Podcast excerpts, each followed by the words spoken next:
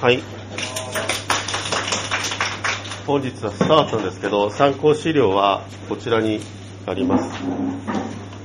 毎度おなじみのブルワーズパブリケーションからスタウトという本が出ておりまして、書いた人がマイケル・ルイス博士で、いつもよくあの使ってる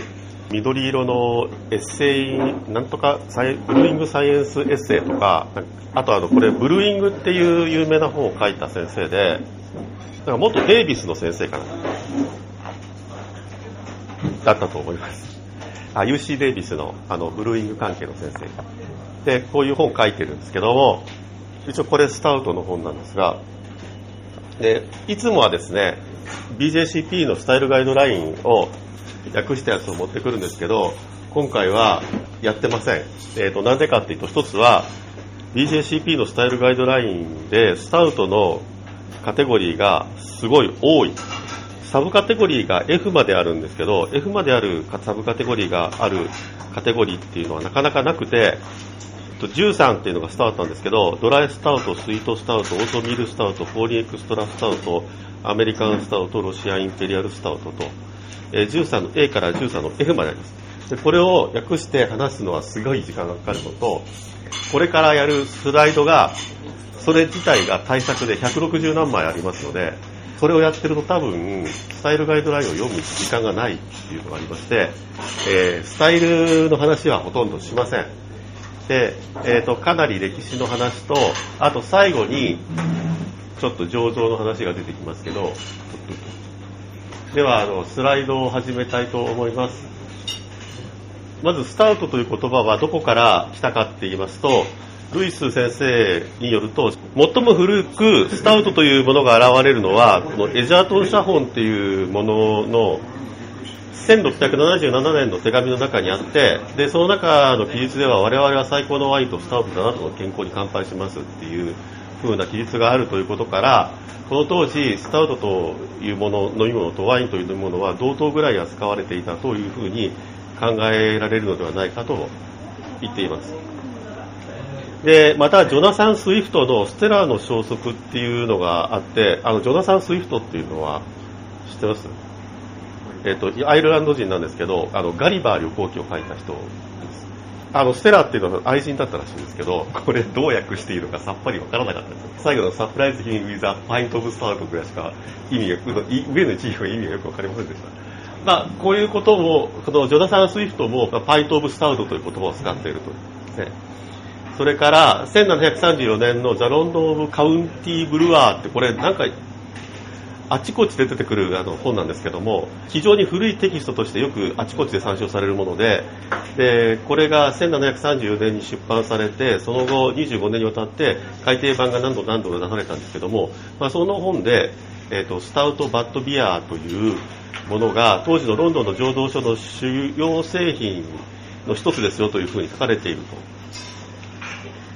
で、レッドマンっていう、あの、これは現代の人です。あの、レッドマンさんっていう人で、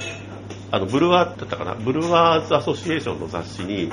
あの、 History of Porter っていう記事を書いた人だったそうですけども、その人によると、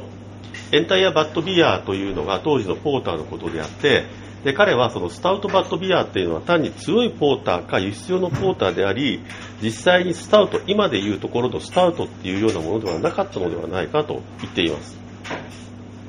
コランさんっていう人、これはやっぱりあの、ブルワーズ・アソシエーションの雑誌に、えー Source Materials for History of Brewing とかっていう記事を書いた人で、この人は、このスタウトは我々が今日スタウトと呼ぶ黒いビールではなかったと、ま、言っています。えー証拠の一部として、フォークナーさんは1741年に、これは昔ですよね、えーと、1741年に、スタウトは強いビールにつけられるありふれた言葉だというコメントが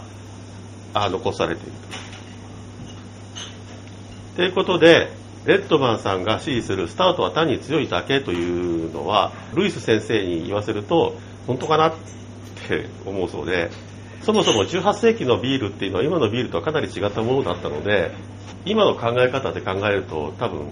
違ってるだろうというようなことを考えつつ、そのコーランさんが示唆するように、スタウトが単に茶色い強いビールというだけのものというものをま簡単に退けてよいものか。で合理的に考えて17世紀末から18世紀初頭にかけて黒いビールっていうものであるスタウトは存在しうることができたかと。いうのが必要です。もう一つ考えなければならないのは、スイフトさんを含めてですね、スタウトという名前を文章の中に残している人は、なんで強いっていうのを示す言葉は世の中にたくさんあるのに、わざわざ誰も知らないようなスタウトっていう言葉を使って強いっていうことを表現しようとしたのかっていうのは意味がわからないと。なので、あの、ルイス先生はひょっとしたらスタウトっていうのはちゃんと全く別のビールがあったんじゃないかっていうことも考えています。第2に、今日のようにスタウトが黒いビールでなかったという考えは、そのビールがどうしても不可能だったという理屈から成り立っていて、これはあの実際にロースティンググレーンっていうのが当時存在しないんですね。ローステッドグレーンっていうのが存在するのは、もうちょっと後に回転してグレーンをローストするあのロースターっていうのを発明する人がいてでそれによってブラックパテントモルトっていうのが可能になるんですけどそこで初めてローステッドグレーンができるんですね。でそれまでは今今日にあるようなチョコレートモルトだったりブラックパテントだったりローステッドバーレーだったりそういったものは当時のテクノロジーでは存在してないんですね。でもコーヒーはあった。要するにコーヒーやグレーンは機械的にローストする機械っていうのは発明されていなかったけども実際にコーヒーは存在しコーヒーハウスはロンドンで大ヒットをしていてえつまりその手でローストすれば可能であるという。当時そのコーヒーハウスってのはすごくヒットして普通ビールを飲んでいたシチュエーションでビールの代わりにコーヒーが飲まれるように変わりつつあったんですね。でコーヒーのローストとグレーンのローストっていうのはこの先生によるとパラレルなテクノロジーってこれもよく意味が分からなかったんですけどパラレルなテクノロジーでもしすごい頭のいいブルワーがいてコーヒーがそんなにヒットするんだったらグレーンをローストしてでコーヒーみたいなビールを作ってコーヒーが勢力を伸ばしているところを逆転してやろうっていうのを考えたやつがいてもおかしくないけどまあいなかったとしても不思議ではないな当時のビールは大量のブラウンモルトで作られていてこれは後々その黒いビールを作ろうとして黒くなる途上の状態なわけですね。で初期のポーターではモラセスモラセスってあの糖蜜のシロップです。今普通に日本でスーパーマーケット行くと売ってます。あの製菓材料コーナーに行くと売ってます。すごい黒いあの糖蜜なんですけどもあのなんだっけな砂糖を生成するときに結晶化させるんですけど結晶にならずに液体のまま残ったやつを集めて瓶詰めしたやつがモラセス。で初期のポーターはモラセスでフレーバーつけていてこういったすごい黒い液体なのででこれだとまあかなりの色がつくんじゃないかと。でそれで17世紀後半にスタウトは存在し文献の中に登場したのではないかっていう気もすると。ただし一つ問題があって、えこういった記述はポーターが登場する前の話であってそうするとスタウトっていうのは現在の認識ではポーターから派生したスタイルになってるんですけど今の話をそのまま考えるとポーターより前にスタウトが存在したことになっちゃうので本当かなっていう、えーと、通常の歴史認識と逆になってしまうので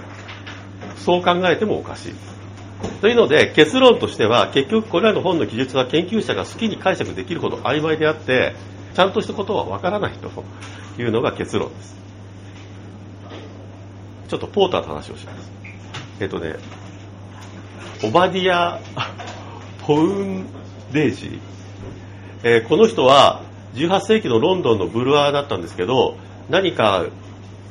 文章を書くときにはこのペンネームを使ってたそうで、コーランさんがオリジン・オン・ポーターで引用したそのこの人が話した話によると17世紀の終わりにフランスとの戦争の結果モルトとコークスの税金がものすごく高騰したらしいんですね。で、えー、ホップの税金はそれに比べてかなり低く結果としてブルワーは何をしたかっていうとモルトを減らしホップレートを上げたんです。という方向に進みました。これはそれまでイギリスが辿っていた方向性とはかなりかけ離れた方向性です。で明らかに当時のエールはそのホップを使わないかあまり多くは使わないようなものが主流だった。結果としてお客さんのところには値段の安い比重の低いアルコール度数が低いホッピーなビールと、えー、税金が高くなったので高くなってしまった比重が高く甘い、えー、しかもしかしあのホップはあんまり使われていないビールがあるわけです。でこのお客さんはそれをどうしたかっていうとブレンドし始めたんですね。それがスリースレッドと呼ばれているものです。これによく言われているスリースレッドっていうのは3つのものを混ぜたと言われています。でもう一つは、えー、当時トゥーペニーと言われていた古いビールっていうのがあったそうで、えー、それはあの肘の高いビールがエイジングして、えーと、ちょっと飲めなくなりつつあるようなビールですよね。ただ実際スリースレッドが何を意味していたかっていうのも実際には全くわからないので完全にクリアではないので本当に3つを混ぜていたのかどうかっていうのも謎なんです。この人によると裕福なものはこの古いビールになんと投資をしていたそうで先生によるとこうなんてなんて変な話だ。でまだその甘いエールのブレンドになんかちょっとしたエッジをつけるのにはやっぱり酸っぱいものを入れるっていうことを考えてたんだろうかっていうようなことを言って。ます結局ブルワーは新しいタイプのビールっつってもしょうがないんですけどあの薄くてホップの強いビールを作ったんですけどお客さんはそれはあんまり気に入らなくてブレンドしてそうじゃないビールを作り始めちゃうのでラウルハ・ハウトさんっていう人がブレンドして飲むんだったらじゃあ最初からブレンドした結果のようなビールを作ってしまおうということでエンタイヤもしくはエンタイヤバートと呼ばれるビールを作ります。でそれがその後にポーターと呼ばれるようになります。このハウトさんはエンタイヤっていう名前を付けてすごいアピールしたかったんですけど誰もエンタイヤって呼んでくれなかったんですね。で結局はあの後々それはポーターと呼ばれるようになりポーターという名前は一説によるとそれを飲む労働者労働者階級の人たちが飲むっていう説とからハーウトさんのカスクを運ぶこう人足さんというか運び屋さんがちょっとそこどいてみたいなのを叫ぶ時にそのポーターっていう叫び声を上げてたとかっていう話があるんですけどその話は多分当時生きてた人が言ってる話ではないのでかなり怪しいらしい。でまたこの人によるとですねこの人もブルワですから彼の醸造人生中にポーターの品質っていうのは彼が思ったよりもはるかに進化していったそうです。で特にその聡明度ででこれは何によるものかっていうとより良い働き手とより良いモルトとより良いホップとアイシングラスの使用によってポーターのクオリティや透明度っていうのは非常に上がっていったそうです。で、えー、最初のポーターの記述はこれがまたなんかあの変な話なんですけどこの何て読むか分かんない人はあのスイスの旅行作家らしくてこの人がロンドンに来てうちに送った手紙の中にでロンドンでものすごい大量のビールが消費されてるあの貧しい階層の人にであってもかなりのビールを買って飲んでるっていうのにびっくりしたそうででそれをあの書いて手紙で書いて送ったそうですその人の手紙の中にはポーターは濃厚で強い飲み物で、えー、ポットあたり3ペンスで売ってると。で、飲みすぎるとワインと同じ状態になりますっていうことを書いてるそうです。なぜポーターの話がここら辺で出てきてるかっていうと、スタウトはポーターから派生したとされていて、その名前、特徴的な色、フレーバーは、あスタウトポーターというおそらく通常のポーターより色が濃く強いものから来てると思われています。ポーターはそのアルコールの強さと高いホップレートにより、えー、当時の基準からすれば非常に安定したビールだったそうです、まあ、多分高いホップレートっていうのは当時にすればでエイジングすることもできたこれはその技術的に大規模の生産に適している最初のビールでポーターのブルワーっていうのがおよそ人類史上で初めて大規模な工業的生産でビールを作り始めた人たちなんですね。サミュエル・ウィットブレッドは最も成功した18世紀のポーターのブルワーででこのホイットブレッドブルーイングカンパニーっていうのはあ、まあ、一応あちこちになんやらかんやら吸収合併で今どこの傘下かよく知りませんけどあの1992年に250周年ポーターというのを醸造したそうです、えっと、ポーターっていうのはそのうちなくなっちゃうんですけど、まあ、なくなる頃には結構そのブルワリーたちはそれなりの名声を築いていてでホイットブレッドを含め多くのブルワーはポーターをやめた後エールとスタウトブルワリーになります。でわずかながらエールとスタウトじゃなくてスタウトだけっていうところも出てきます。でその中で一番有名なのがギネス。ギネスはセント・ジェームス・ゲートっていうあのダブリン行ったことないのでよくわかるんですけどダブリンの近くねにあります。少なくとも1670年醸造所がギルドと団結した集合に多分その前にもセント・ジェームス・ゲートにはブルワリーがあったらしいと言われています。で都市に通じるゲートの名前で由来は12世紀頃からある教区の名前だそうです。ここはあの優れた水の供給があっていうこととそれから穀物の生産地である中央アイルランドがとても近いということであの醸造所としては良い条件が揃っている。ロバートさんっていう人の個人的な書簡によると1756年ですね。セント・ジェームスゲートの水供給はドッターパドルリバーっていうものであそういう川から来ているものでダブリンの水源にもなっていると。でこの水源は1776年にグランド運河って、えーと、イギリスとかアイルランドって運河による交通手段というのが昔から発達していてアイルランドにもでかい運河があるらしいんですけどグランド運河と言われているそうででそれに1776年に接続されで醸造用水は運河の水とこれカナルウォーターって書いてあるんですよ。なんどういう解釈していいのか固有名詞なのかどうか今いまいちよく分からなかったんですけど、えっと、運河の水として知られるようになります。1850年にはダブリン市の取り決めでグランド運河の水のみがちゃんと供給されるように保証されてでこの水っていうのはカルシウムマグネシウム重炭酸塩の含有量が醸造に適していると思われていました。運河の水の供給源はカウンティキルデラっていうところにあるセント・ジェームス井戸っていう井戸でそのブルワリの中にその井戸があったわけじゃない。で後にその水不足を補うためにブルワリの中にも井戸を作ったらしい。ブルワリって醸造用水以外にも例えば鍋洗うとか冷却するとかっていうやつ要するに飲まない水ですね。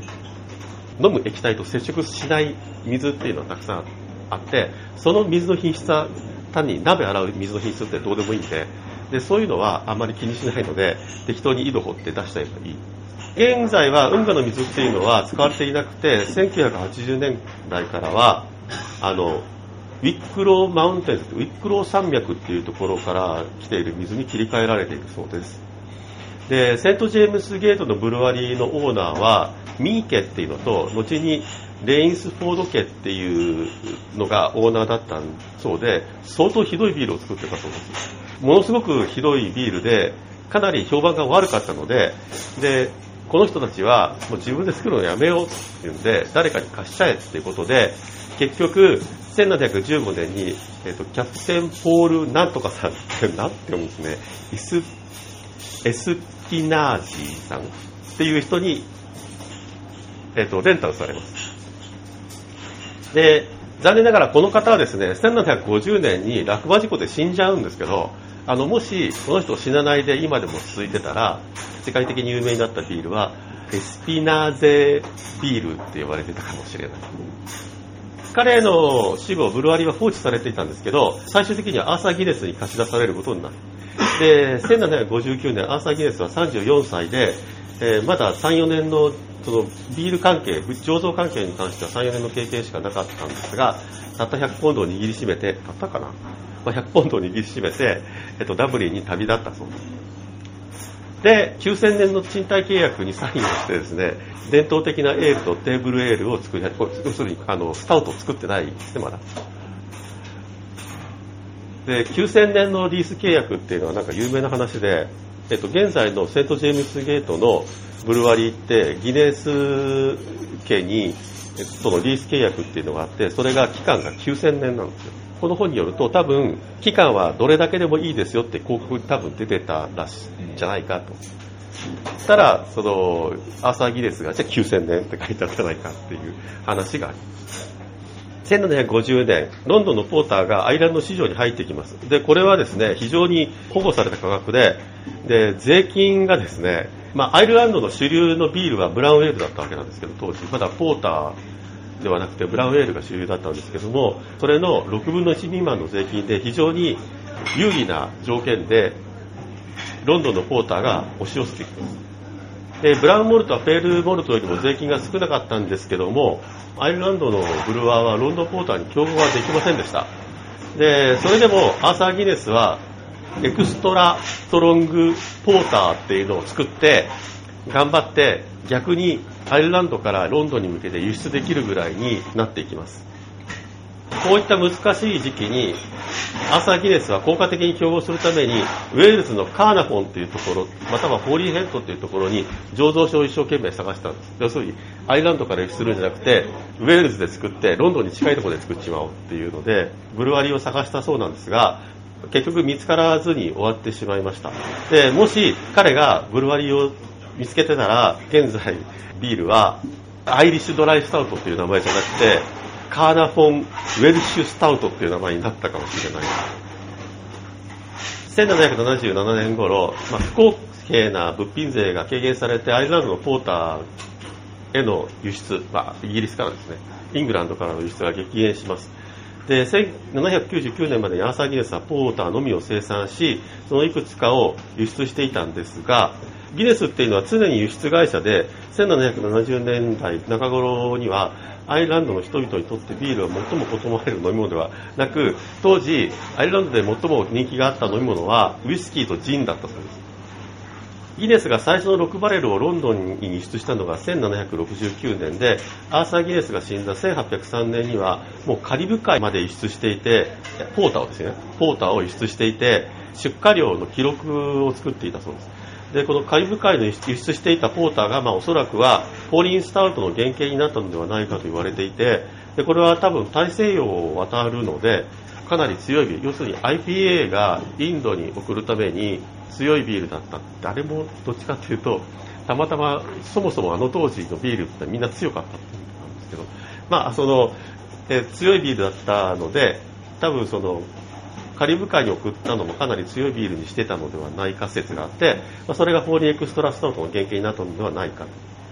ポーターは主にアイルランド内で販売されるために生産終了になる1974年まで続いてこれすごい最近だと思いますね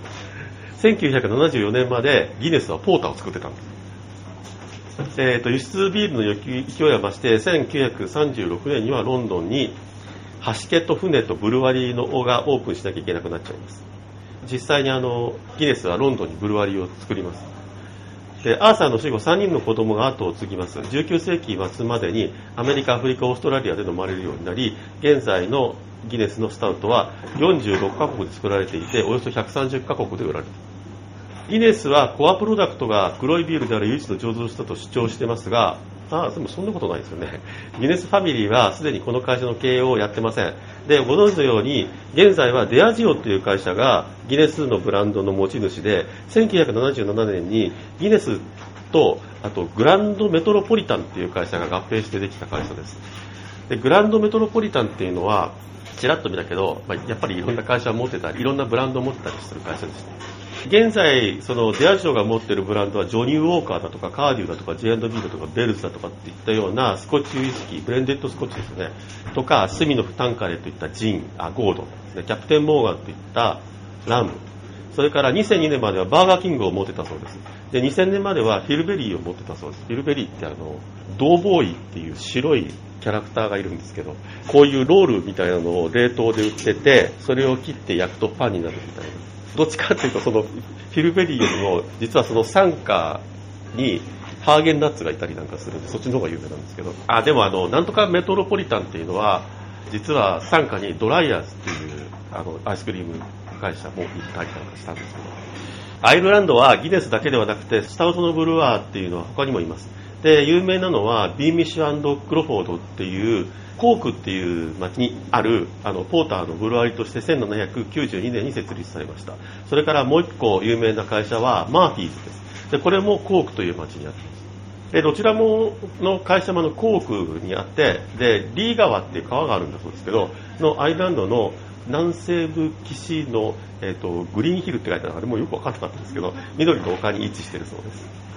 コークは醸造に関して多くの伝統があります。で近くに石灰岩の土地がたくさんあってでそれは優れた原料、まあ、要するに大麦が生産される土地柄です。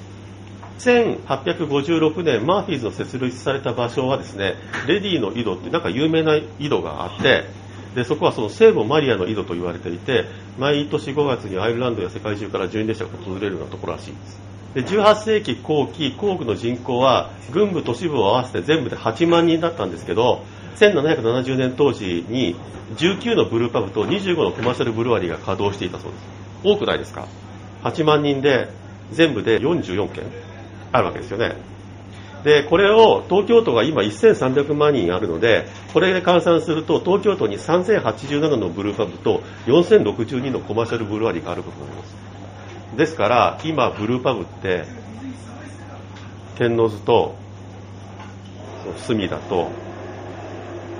あとあの福生ぐらい。玉の巡りあれブルーパブなんですか？まあ3軒だとしたらとりあえず当時の航空は東京の1000倍たくさんブルーパブがあったと思うんですね。400万分の1ですからね、東京は。おそらくこの浄土の伝統がスタートのスタイルを弾けさせて、でただし、当時の航空のビールっていうのは、1785年、ウィリアム・ドイトさんっていうのかな、そのかつて飲んだ中で最悪のものだったと酷評したそうで、えー、当時はあまりいい品質のものはなかったです。っていうのはどういうことかっていうと、あのこの当時、技術的に進んでいたイングランドのブルワリーには品質面でコークはかなわなかったそうです。で、イングランドはそれを見て、コークにはでかいマーケットがあるなと思ってですね、あの実際にあんだけブルワリーがあるにもかかわらず、1788年には6万バレル以上のビールがイングランドからコークに持ち込まれるというようなことがあったそうです。で、コークのブルワリーには長い合併と買収の歴史があるそうで、なんと19あったブルーパブは1つを除いて全て買収もしくは創業停止。全部で44あったブルーパブとコマーシャルブルワリーですね稼働していたブルワリーは1975年には30これは別に、え、そう多いじゃんと思いますけどね。でやがて工具の醸造所は英国の新しい技術を取り入れてで18世紀が終わるまでにはイングランドからの輸入はほぼなくなります。ブルワリーの統廃合はさらに進み、1805年わずか9つのブルワリーだけが稼働しているという状況に。で残った工区のブルワリーは、ただし1800年代には成功します。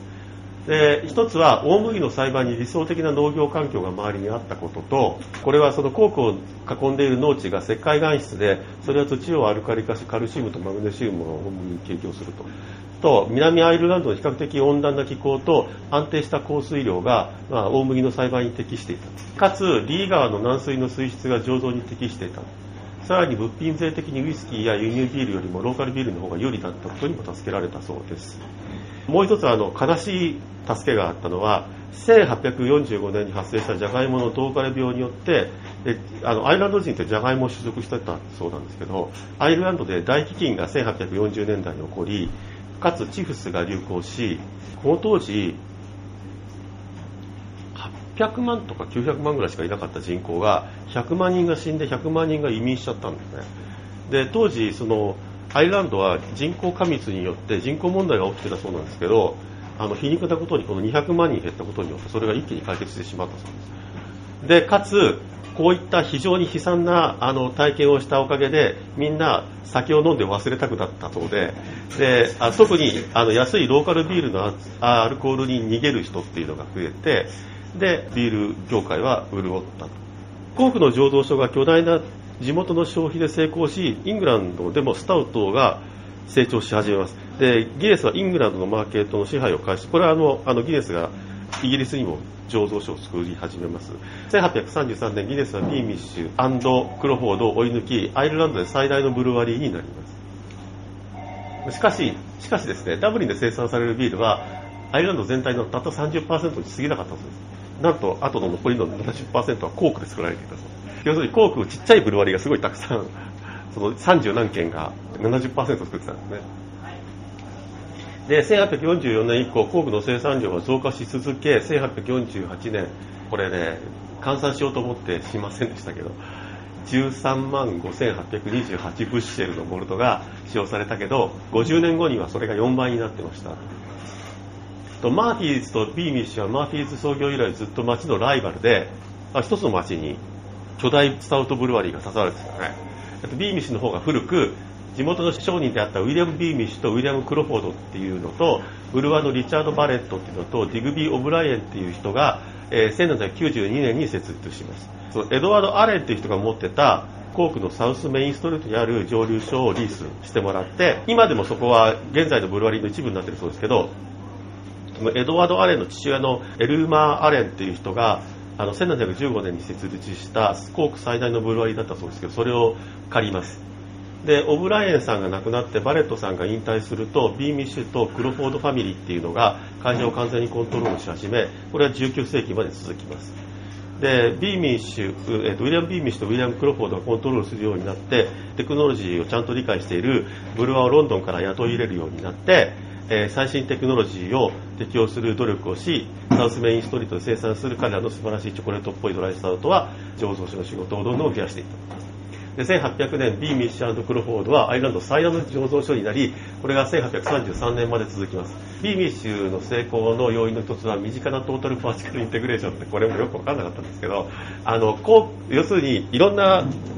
縦方向の会社を抱えちゃうみたいなところがあるそうででコークの周辺は理想的な大麦環境だったんですけど実際1800年代初期にコークにですよ25以上のモルト製造会社があったんですで多くの製造会社はですねアイルランドの蒸留所をですねアイリッシュウイスキー用に提供してたんですけどビーミッシュは地元の醸造所だけにモルトを提供している自分の会社をなんと6つも所有していてそのために大きな規模の商売ができたのとそれから他の小さい醸造所に対して結構強い立場にあったと。でさらにビーミッシュはコーク周辺の不動産も支配していて製粉所とパブを所有してました。彼らのピーク時はいろんなところに25万ポンド以上の投資を行っていたそうです。で1860年までにブルワリーは市内の一等地で5エーカーを超えるこの5エーカーというのも換算すればよかったですね。この土地をカバーしてます。1865年以前のビーミッシュのブルワリーのデザインについてほとんど何も分かってませんがあるレポートによると1850年には18の大きなバットあファーメンターですね。で1819年以前には馬によるミルが2キリの20馬力蒸気機関に置き換わったそうです1818年から1861年までの設備のアップグレードは絶えず行われていてその証拠として生産量が150%増加したのにかかわらず従業員が500人から350人に減ったんだそうです。1865年醸造所は10万ポンドを投資して立て直します。その時のシステムが、えーと、1560ガロン50バレルのあの銅製のケトルが4機。で冷蔵設備と大型ポンプファーメンター2機の新しい35と45馬力の蒸気機関が設置されたそうです。でビーミッシュはエンジニアリング金属加工樽製造まで全部社内で賄っていたそうで、まあ、そういうのが vertical integration ですね。で、えこの投資は有効に働き生産量は世紀の変わり目には1885年の9万6000バレルから13万バレル以上まで増加したそうです。で他のコークのブルワリーもそうであるようにビーミッシュにも長い合併と買収の歴史があり1901年サウスゲートブルワリーを買収。これは1758年に創業買収当時アイルランドで稼働している最も古いブルワリーだったそうです。1906年にはセントスティーブンスブルワリーを買収。1914年にはバンドブルワリーを買収。1962年にはビーミッシュがカナダのブルワリーに買収されちゃいます。カーリング・オキーフっていう会社に買収されます。これはあの設備の近代化とあの1960年にカーリングブラックラベルっていうビールを発売することにつながるそのオキーフはさらにオーストラリアのエルダーズっていうのに買収されてこれあのフォスターズの会社らしいですよね。でそれでフォスターズラガーがアイルランドで販売されるようになった。さらにエルダーズはイギリスのカレッジっていうのを買収してこれよりイングランド中のカレッジが経営するパブでビーミッシュが楽しめるようになった。もう一つの若い方のマーフィーズですがこれは4人の兄弟によって1856年有名なレディの井戸で設立されます。で4人の兄弟はジェームス、ウィリアム、ジェローム、フランシス。で最初彼らはポーターを作っていたんですが、まあ、やっぱり当時人気のあったスタウトにしましょうということでスタウトに切り替えます。でブルワリーで使われるほとんどの水は井戸から汲まれるものでそれすごいあの神聖な井戸らしいので地元の司教が定期的に祝福してて、まあ、これは非常にスタウト醸造の助けになってたに違いないと。でマーフィー兄弟は優れたタイミングで登場しました。それは1856年彼らが創業開始した時にスタウトの需要が劇的に増加していたこと。コークの伝統を受け継ぎマーフィーズも市場拡大のために南アイルランドのパブを買収していきました。えー、1959年、リチャード・ピゴット・ビーミッシュ、これビーミッシュさんですね。ビーミッシュさんが言ったところによると、我々の敵、マーフィーズは約4万ピアス、およそ、えー、と5万4千バレルの売上高を上げ、我々の町の国境の3分の1を着実に捉えていると。で、彼らは現在郡部を攻撃し始めている。この戦いではかなりの質、かなりの利益を減らしてを覚悟しなければならないだろうというようなことを、まあ戦争ですね。マーフィーズは他のブルワリーを買収して拡大し続けます。1901年にはアーノットブルワリーとリバースタンエールブルワリーを買収してすぐにクローズさせます。何がやりたかったかというと、こいつらが持ってたパブが欲しかったらしくてですね、えーと、そいつらはですねパブを提供し、えーと、成長のベースになります。英国、主にウエストミッドランドに輸出を始めます。こういった積極的な戦略で現在アイルランド2位の地位にいます。1975年にマーフィーズはハイネケンとライセンス契約を行います。で、新しい設備投資のきっかけになり、現在マーフィーズはアイルランドの最も現代的な醸造所の一つとなっているそうです。これ最近の話ですね。1975年ですからね。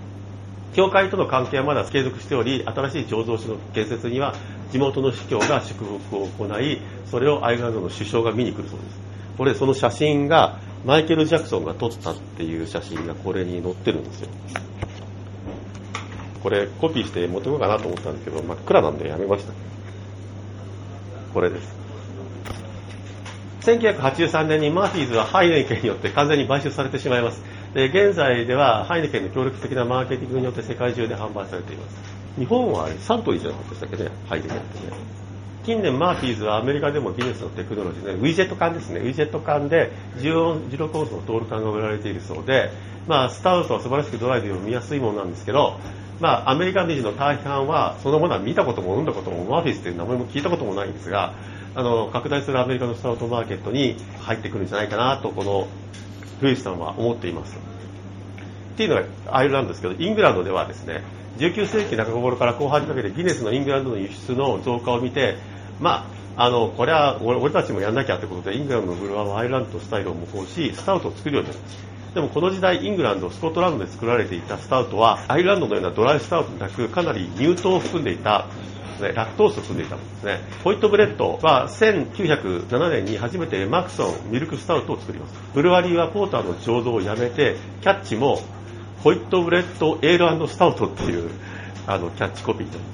他にも多くのイングランドのブルワリーがスタウトを、えー、醸造した記録が残っています。サウスロンドンのアンカーブルワリー、ああの世界中にアンカーっていう同じ名前のブルワリーがあるんですけど、その一つですあ。全然関係ないんですよ。全然関係ないんですけど、世界中にアンカーという名前のブルワリーがたくさんある。なぜか。1780年代という早い時期に比重1.1を超えるバルト海へ輸出するためのロシアスタウトを作っていた記録があるそうです。でまあ、このコーヒー人を長い航海に備えたものでありましょう。イングランドとスコットランドの多くは醸造所が現在のスタウトを作っているが、まあ、これがフラグシップになっているっていうところはないんですね。大体2番目のスタイル、セカンダリースタイルとして存在しています。でも、イギリスのパブでスタウトのタップがないっていうところは稀だそうです。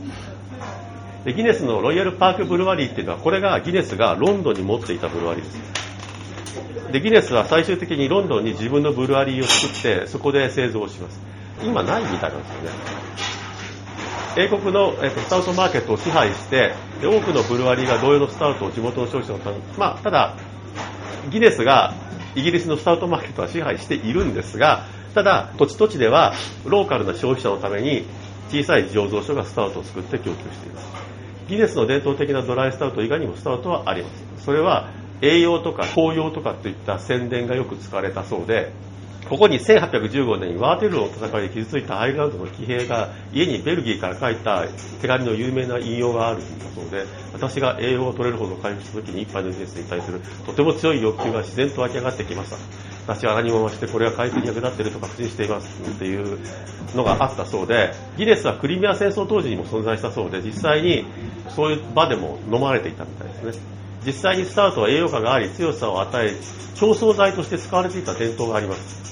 マイケル・ジャクソンのレポートによると HS ベンソンという広告代理店が1920年に酒飲みになんでギネスを好むのかというアンケートを取ったところ一般的な答えは私の体調が良くなるからと。いうふうに答えたと思いますおそらく長年スタウトが競争剤であるというイメージが染みついていたものと考えられていてでそれがスタウトのえっと、有名なキャッチであるギネス is good for you とか my goodness my Guinness とかギネス for strength とかそういった有名なキャッチコピーとなっています。で1909年ギネスはその紅葉のために南極探検隊にも持ってかれるそうです。でミルクスタートはその逆光的部分をブーストするために豆乳やと乳製、ね、これ、字が違ってますけどホエイですね。などを添加して作られます。でチョコレートにミルクを加えるっていうことは今はミルクチョコレートを作るためですけど19世紀においてはチョコレートに栄養価を高めるためにやられていたそうです。それと同じことをスタウトに対してやったんですね。乳糖はイーストで分解されないのでその丸みとか甘さとか食感テクスチャーっていうのはそのままカロリーも一緒にですけどビールに残ります。でとても甘いあのサウスアフリカンブルワリーのキャッスルミルクスタウトは good health in every glass というキャッチがあってでそのアントンなんとかさんという人が本当にそうかっていうのでビタミンとミネラルについてこのスタウトと他と比べてえあ要するにギネスと比べてたんですけどギネスと比較して本当にそうかというのをやったんですが実際この中にはあの数値が書いてあって全然そんなことはなかったということです。英国で最も有名なミルクスタートはマクソンズでホイットブレッドによって作られています。多分穀物の10%近い乳糖を含んでいるんではないか。これ僕1回飲んだことがありますけどまあすごい甘いですよ。日本では売ってるの見たことないんですけど昔香港ではセブンイレブンとかでも売ってた。んですでもう一つ有名なブルワリーはバスですね。でバスは P がつくナンバーでスタウトを作ってました。例えば P2 はインペリアルスタウト P3 はエクストラスタウトダブルスタウトっていうのが P5 でスタウトが P5 あれ？違うな。P6 かな。ダブルスタウトか？P4 か。でこれらのスタウトは高い評価を得て輸出されていて特に P2 は P2 って何？あインペリアルスタウト。あ、えーと、と必修法が始まる1870年頃からアメリカでも出回り始め1967年バスがキャリートと合併し P2 の生産を終了するまでそれが続いてたそうですだからバスって昔はインペリアルスタウトが普通にあったんですねオートミールスタウトっていうのは現在有名なのはサミュエル・スミスとヤングなんですけどもともとオートミールスタウトっていうのは健康的なイメージをアピールするために作られていたんですけどあの英国で完全に一つ残らず全部潰れます。なくなります。ただシアトルのインポーターのあの Merchant du Vin っていう、えーとね、これあのシアトルにあるパイクブルーイングと同じオーナーなんですけどあのそこがインポーターでサミュエル・スミスのビールを輸入してるんですけどそこのリクエストでサミュエル・スミスが英国で作り始めてそれがリバイバル第1号となっています。試飲をしながらにしましょうか。じゃああのあれからあのミンタイムから。以上が歴史です。でちょっとあの醸造の話をしようとします。で醸造の話をするんですがランディ・モッシャーっていう人が書いた「ラジカル・ブルーイング」っていう本があってとっても面白い本なんですけどその中にスタートを改善する12の方法っていうのがあって彼の話によるとスタートを飲んでうんロースティーだね。うんでちょっとダークだね。でうーんやっぱロースティーだね。えーと、ロースティってのはもう言ったっけ？っていうような話があってであのスタートっていうのはともすれば平坦で深みのないものになりがち。なんでかっていうとどんなレシピでも1ポンドブラックモルト入れればスタートになるんです。そういうレシピなのでもうちょっとなんかできんかということでスタートを良くするための12の提案があります。まず変わったグレー。ンイギリスのブルワーはヘッドグレインと呼ばれていたものを泡改善のために使ってました。でこれは、まあ、基本的にはタンパク質を増加させるんですけど実際英国のブルワーは何百年前まで大いにそれを使っていて5%から10%のヘッドグレインはヘッドの改善になります。それより多くはビール自体の品質に影響を与えてしまいますがウィートとオーツはビールの roasted barley のシャープなキャラクターをソフトにすることができます。オーツは厚みを与えミルクシェイクのようなリッチさを甘みなしで与えることができます。モルトになってないウィートはヘルシーフードの店で売っていて40%までならスパージングで問題を起こすようなことはないですがオートミールは断味になるので、えーと、すにもちもちっとなるので10%ぐらい以下でするのがいいでしょう。ミニマッシュパーセルマッシュで作るなら同じ量のベールモルトツーローラガーがあればそれでいい。を加えること、プロテインレストを行うこと。他のグレイもそれらの複雑を与えることができます。ミレット、そば、クイノア、スペルト、ライ、ワイルドライス。あの、はっきり言ってそばとライとワイルドライス以外は何のことかさっぱり分かんない。えー、で、これは今お配りしたのはミーンタイムです。ロンドンスタウトです。イギリスのイングランドのスタウトです。うん、ロースティーだね。ギネスほどドライな感じはしないですね。それなりにモルトキャラクターもあって、これ確か割と新興ブルワリーですね。新興マイクロ。その2、シロップ。植民地時代にアメリカではビールというものはモラセスと大紬のふすまとホップで作ったそうです。で、ジョージ・ワシントンの使用人たちはこれで満足したんですけど、我々はもっといい飲み物を作れるそうです。で、モラセスは良い感じにラムのような独特の酸味を追加するので、いろんな通りを使うということは、ベルジャントリップのように、飲むには十分なドライさを維持しながらビールを強くするのに良い方法だそうです。でシロップは直接ケトルに入れたり、デリケートなアロマを大切にするなら、フルーツのようにセカンダリーに投入しなさいと。で私はハニースタートを試したことがないんですけども、そばのような強力な味の蜂蜜を使うのは良いと思います。というふうにおっしゃってます。ホップキャラクター。えっと、スタイルの妥当性についてうるさいことを言う連中はスタイルにホップキャラクターだと不要と言うけど、まあ、我々はホームブロアであり、そんなつまらない競技だと鼻であしらってしまえばよろしい。なので、ホップキャラクターはスタウトにとって良いものになるかもしれないので、IPA のようなホップスケジュールやドライホッピングは試してみること。3%ファクター。あ、次は、あの、知らねば。ギネスは彼らのビールに酸味をつけるために秘密の何かをやってるそうで、それを少し使うと乳酸ポーが与えられます。ビールをとてもユニークにします。技術的には難しいですけど、商業カルチャーがホームブルーウェブに売ってるんで、えっ、と、1から3クォートぐらいは、だから、あれですね、1. えっ、と、900ミリから2.5リットルぐらいのビールを取り出してきて、それで実験してみましょう。ラクトバシルスを入れるとかね、高温が好きなので30度近くで増殖されてます。で、市販されてるランビックのカルチャーだと、ペディオコッカスとかブレタノンマイセスとか入ってるので、で、それを試してみるといいかもしれません。また80%乳酸っていうのを直接入れるっていうのもいいです。もしくは、作るときにあとサワーモルトっていうドイツのモルトがあるので、それ使うっていうのもいいかもしれません。スモークとグレー。スタートではスモークとグレーの強烈な差はペールなビールほど押し付けがましくはなりません。で、実際に適度なで複雑さを与えることができます。非常に少量1から2オンスでローストキャラクターに繊細な深みを与えます。また、こう、強力にフルにスモークにしたい場合は1から2ポンド使ってください。えー、スコティッシュのピートモルトか、ドイツのビーチウッドブナでスモークしたあのラオホですね、ラオホモルトが一般的に市販されています。えー、また、自分でバーベキューコンロで好きな木材でスモークすると楽しいです。クリスタルウォルト、一般的に最もスタートにかけているのは十分なの、これは結構でありましたけどね、モルトキャラクターです。スタート、ダークモルトをたくさん入ったペールなビールだと思ってみましょう。で、それに例えばオクトーバーフェストに期待するような舌を加えてみましょうっていうのでクリスタルモルトを使ってください。変わった roasted grain。オーブンに火を入れましょう。 home brew supplies で売っていない roasted grain は自分で作りましょう。ということで、ウィート、オーツ、そば、みんなトーストできます。で、ユニークなひねりをスタウトにつけることができます。で、特にランディさんが好きなのは、 toasted oats だそうです。で、これはオートミールクッキーを焼いているような病みつきになるアロマがあるそうで、まあ、実際やってみたいですよね。完成したスタートにも残り忘れがたい舌を与えるそうで、170、これ摂氏ですよ、177なので、オーツがゴールドになるまでか、もしくはクッキーの匂いがするまでトーストするそうです。ただし、ローストはいろんな荒々しい不快な物質を作り出すので、注意してください。また、アロマが通るブドでローストして2時間以内に使ってください。えっ、ー、と、これはあのシェラネバナのスタートです。アメリカンスタウトの代表的な BJCP のスタイルガイドラインでは出てます。だから、ホップキャラクターはかなりあるはずです。ね、ホップアロマもありますね。こりゃあホッピーだな。えーと、アンバーとブラウンモルト19世紀には伝統的に2つのタイプのグレーンがポーターを作るように使われていました。1817年ブラックパタこれですね。1817年にロースターが発明されてブラックそれが特許なんでブラックパテントって呼ばれるようになるんですけどそのブラックパテントモルトが登場するまでこれらのそのブラウンモルトとかアンバーモルトとか唯一のダークビールの合法的なカラーとか非合法なやつは多分あったんですよねいろいろ。あったんでそうです。多分そうなんですけどえっと、ダークビールの合法的なカラーソースでした。でこれらの味,、えっと、味は現代のモルト、例えばクリスタルとかとはとても違っていて、すごく大きな複雑さを与えます。どちらかのレシピの半分またはそれ以上使ってみましょう。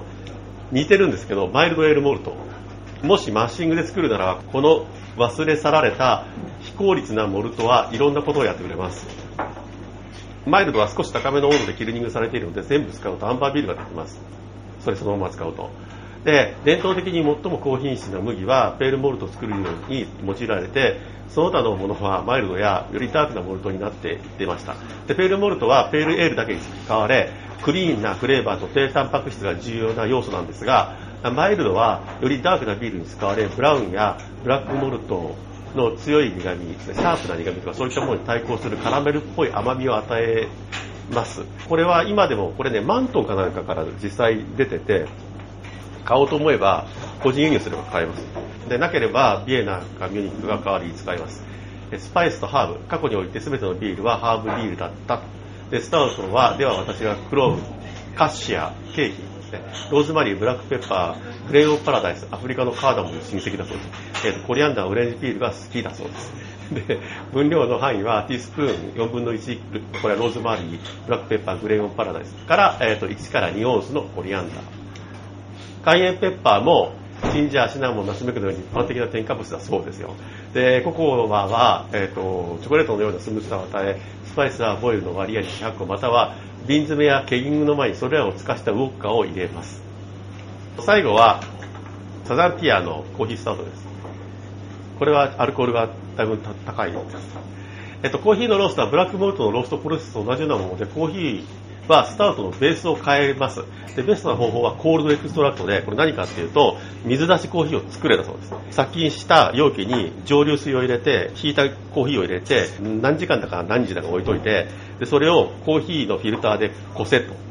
それを最終的にできたビールに入れろと。 cold extract で4から8オンス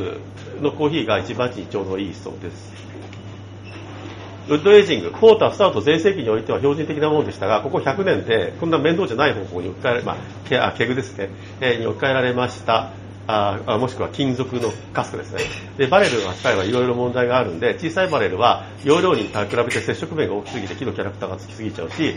でかいバレルは大量のビールが必要になるので、ウイスキーのバレルを使うのが今の、まあ、マイクロがやってる wood aged ビールの標準的な方法です。で、バーボンバレルを使ってね、えー、エイジングします。で、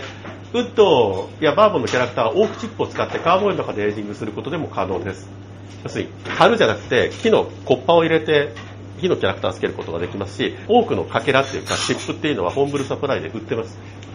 で、バーボンをキャラクターをつけるにはですね、どうするかっていうと、荒くせすることがあって、バーボンをまず一瓶買ってきます。で、2、3掛けのホワイトオークをトーチで焼いて、あの、炭化、少し炭化させます。チャーするってやつですね。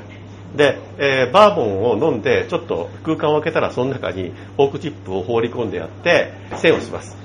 で、6ヶ月から1年ほど置いといて、それを取り出して、セカンダリーに多くを入れて、数ヶ月置いて、水の削りをすると。ので、最低1年ぐらいかかりますね。作るのということで、えっ、ー、と、コーヒースターター、いかがですか？コーヒースターターどうです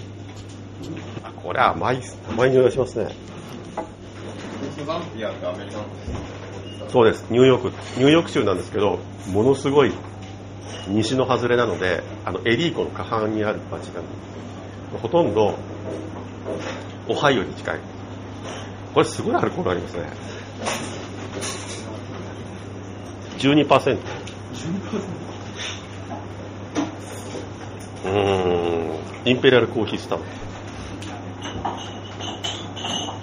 どれぐらいコーヒー入ってるんですかね。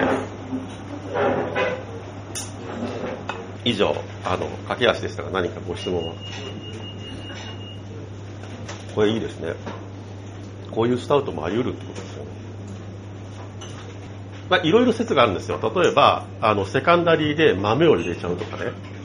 それも引いて入れるのか、砕いて入れるのか、丸のまま入れるのかとか、いろいろな説があるんですよ。で、ランディの方法はもう全く普通にコーヒーを作っちゃって混ぜるっていう。多分それはすごくいい方法だと思います。あ、それでね、さっきのランディのあの説明はパラパラっと言っちゃったので、あれじゃ分かんなかったので、書いてプリントアウトしたのがありますので、これを持って帰ってください。はい、というところで以上です。で次回はテーマは決まっていませんが、